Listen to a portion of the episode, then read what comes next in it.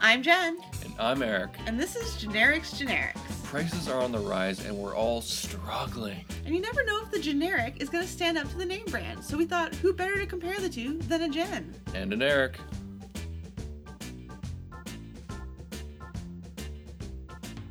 Hey Eric, What? what's with the jacket? Well, this this is my battle vest, and I'm proudly wearing it because we finished the sewing on it today, largely in part to Jen here. Oh yeah, it was no problem. The sewing part I tried, as you can see on that one patch, the Spirit World patch, and uh, I got a little bit done, but it was tiring. So That's fair. I'm glad we got that out. I'm ready to rock. And what are we doing today? Uh, well, since you're wearing a jacket and it's extremely hot outside, uh, let's try some ice cream. Oh, good call. All right. Let's do it. Okay, I have covered up the logos on these three chocolate covered vanilla ice cream bars, Okay. and I've numbered them.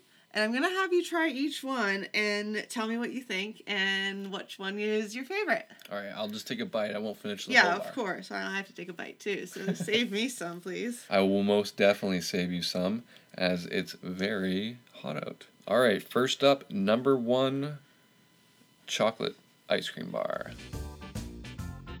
Mmm. Mmm. Mm mm. I could literally finish this right now. Mm hmm. That one was good.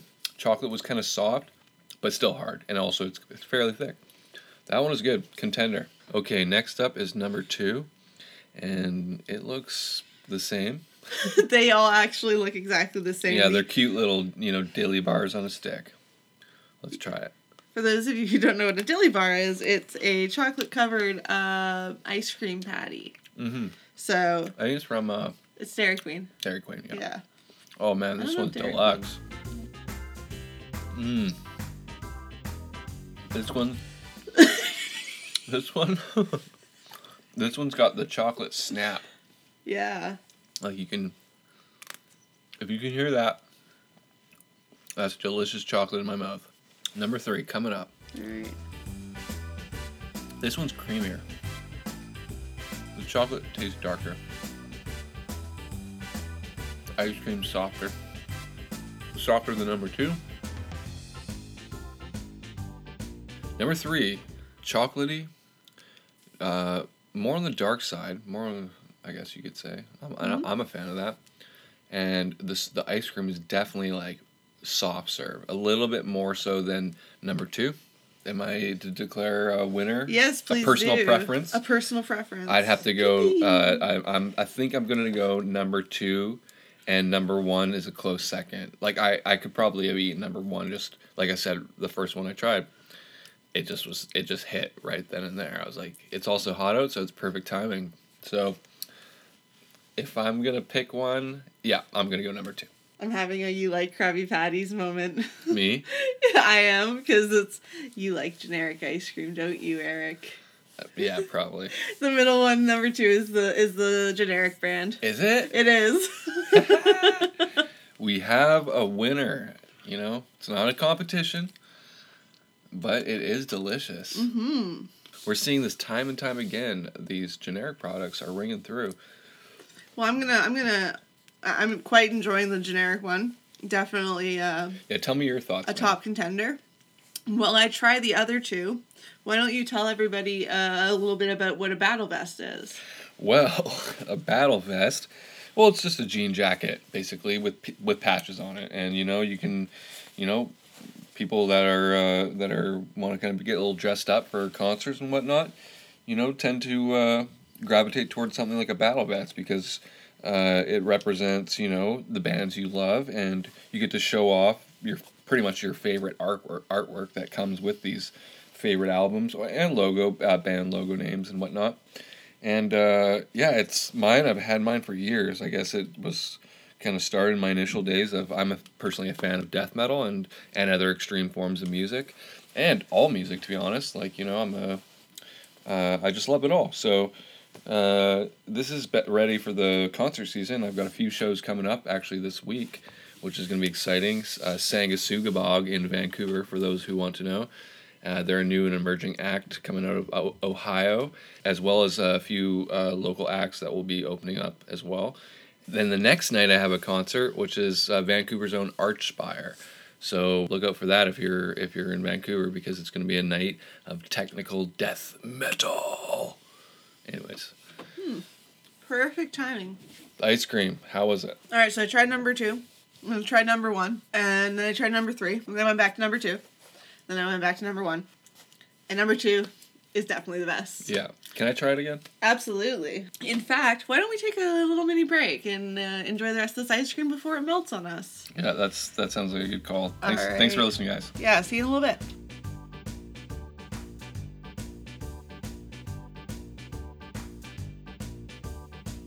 All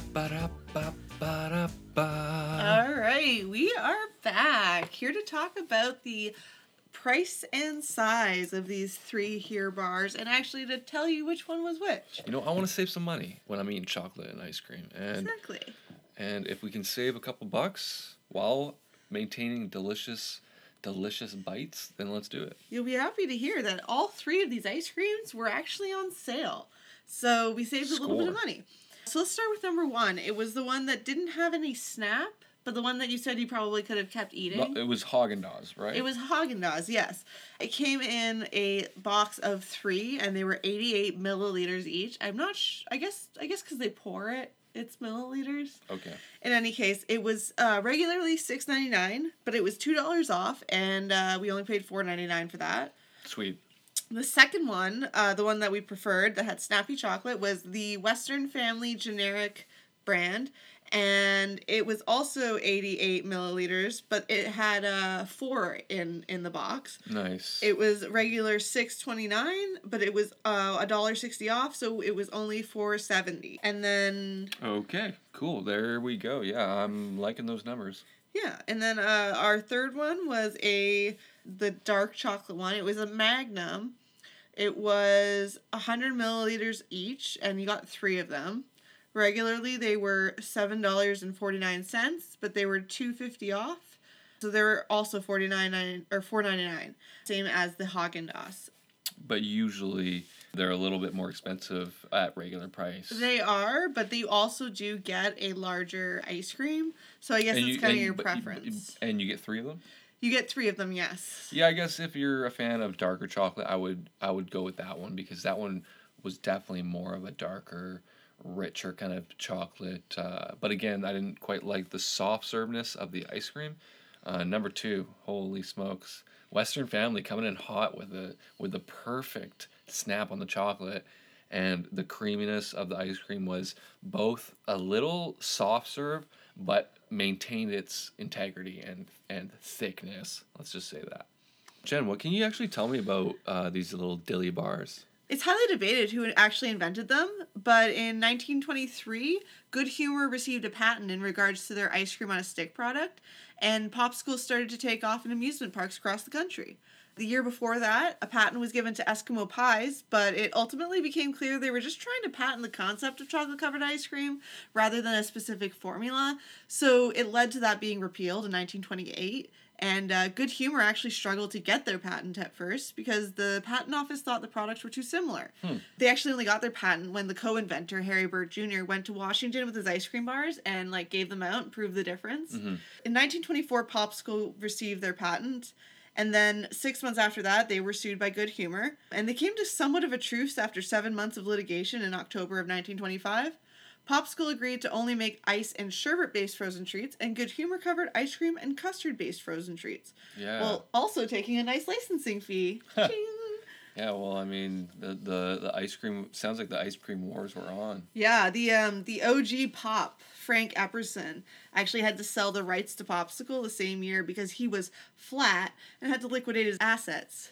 He actually said he was never the same after that. He spent 20 years developing his product from the age of 11 when he left fruit flavored soda on the porch overnight with a stick in it. Do you remember that story? You always hear that. That's how popsicles are invented.